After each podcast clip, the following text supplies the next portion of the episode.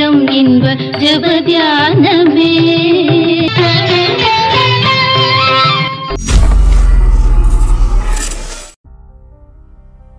ஆண்டவராகிய இயேசு கிறிஸ்துவின் இணையற்ற நாமத்தில் வாழ்த்துக்கள். சுகமாயிருப்பீர்களாக என்று வாழ்த்துகிறேன். இன்றைக்கு தியானிக்க போகிற வசனம் ரெண்டு திமுத்தையோ நாலு ஏழு. நல்ல போராட்டத்தை போராடினோம். இதற்கு என்ன தலைப்பு கொடுக்கலாம்? கடந்த காலத்தை திரும்பி பார்க்கும்போது. இன்றைக்கு அதை தியானிப்போமா? பவுல போஸ்தலன் தன்னுடைய வேலை நெருங்கிவிட்டதை அவன் அறிந்திருந்தான். பூமிக்குரிய கூடாரத்தை விட்டு பிரியும் நேரம் வந்துவிட்டதை உணர்ந்தான். மரணத்தின் விளிம்பிற்கு இன்னும் கொஞ்ச தூரமே உள்ளதை புரிந்து கொண்டான்.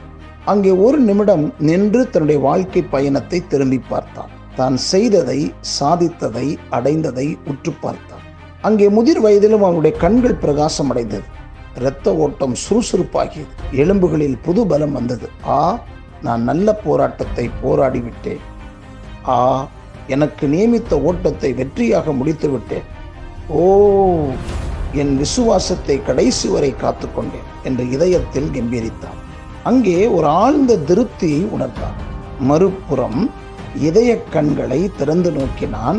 சிங்கம் போல சீறி பாய்ந்த தன்னை தமஸ்கு சாலையில் தடுத்தாட்கொண்ட இயேசு கிறிஸ்து மகிமையான நீதியின் கிரீடத்தோடு அவனுக்காக காத்திருப்பதை கண்டான். தன் வாழ்க்கையை மனநிறைவுடன் வாழ்ந்து முடித்ததை எண்ணி மகிழ்ந்து தீமுத்தியுக்கு அதை எழுதினான். இதை கேட்கின்ற அருமையானவர்களே நாமும் ஒரு நாள் நாம் கடந்து வந்த பாதைகளை திருப்பி நோக்கும் நேரம் வரும். அங்கே நாம் உலக பிரகாரமாக சம்பாதித்ததோ சாதித்ததோ அல்ல. உலகப் பிரகாரமாக நாம் சாதித்ததும் அடைந்ததுமான உயர்வுகளை குறித்த நினைவுகள் நம்மை உற்சாகப்படுத்தாது. பரிசுத்தத்தை காக்கவும் உண்மையில் நிலை நிற்கவும் நேர்மையில் தவறாதிருக்கவும் ஒரு சிரமமான போராட்டத்தை போராடி இருக்கிறோம் என்ற நிச்சயம் அங்கே கிடைத்தால் அந்த நினைவுகளே ஒரு பெரிய உற்சாகத்தை கொண்டு வரும். ஒருவேளை கர்த்தருக்காக பல ஊழியங்களை செய்து பல சபைகளை எழுப்பி பல சாதனைகள் புரிந்திருக்கலாம். ஆனால் கர்த்தரை பிரியப்படுத்தும் விதமான வாழ்க்கை வாழ சிரமப்பட்டோம் என்பதே நமக்கு திருப்தியை கொண்டு வரும். அந்த திருப்தி ஏற்பட்டால்தான் மனநிறைவுடன் மறுமையின் வாசலை நோக்கி செல்ல இயலும் சற்று சிந்தித்து பாருங்கள். நீங்கள் இந்த பூமியிலே ஆண்டவருக்காக சாதித்ததல்ல நீங்கள் உங்களுடைய குடும்பத்திற்காக ஓடியிருப்பீர்கள்.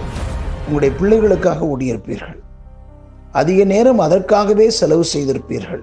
சற்று சிந்தித்தால் நீங்கள் அவர் உங்களுக்கு கொடுத்திருக்கிற ஜீவனுக்கும் சுகத்துக்கும் ஆரோக்கியத்திற்கும் என்ன கைமாறு கருதி அவருக்கு செய்திருக்கிறீர்கள்? நீங்கள் எத்தனை பேரை கிறிஸ்துவுக்கு அவருடைய நாமத்தை அறிமுகப்படுத்தி இருக்கிறீர்கள் அவருக்காக எத்தனை பிரயாசம் அடைந்திருக்கிறீர்கள்? நீங்கள் அவருக்காக எதை இழந்திருக்கிறீர்கள்?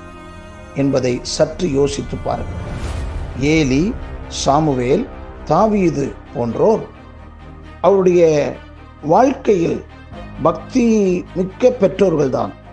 ஆயினும் அவருடைய பிள்ளைகள் தேவனுடைய நாமத்துக்கு மகிமையாக வாழவில்லை என்பது நமக்கு விளங்கிக் கொள்ள முடிகிறது. நாமும் எப்படிப்பட்ட வாழ்க்கை நாம் வாழ்ந்திருக்கிறோம்? இந்த பூமியை விட்டு பிரியும் முன்பு நாம் தேவனுக்காக நிறைவேற்ற வேண்டிய கடமைகள் உண்டு.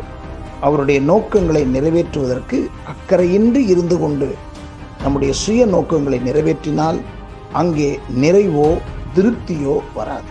நாம் தேவனுக்காக வாழ்ந்து நம்முடைய பிள்ளைகளையும் தேவனுக்கேற்ற வழியில் நாம் நடந்திருக்கிறோமா என்பதை யோசியுங்கள். ஒரு திருப்தி உங்களுக்கு ஏற்படுமா? தேவனால் வராத உயர்வுகள் எந்த நேரத்திலும் வீழ்ச்சியை காணும் அபாயமுடையது என்று நாம் எண்ணுகிறோமா? எண்ணி பார்த்து இனி வரும் நாட்களிலாவது அவருக்காக பிரயாசப்படுவோம் ஓடுவோம் நிச்சயத்தோடு ஓடுவோம். தேவ நமக்கு கிருவி செய்வாராக. ஆமேன்.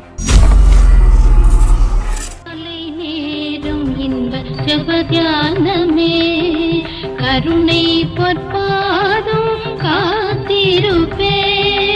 அதிகாலையில் அறிவை உணர்த்தி அன்போடு ஏசு தினம் பேசுவார். காலை நேரம் இன்ப ஜப தியானமே.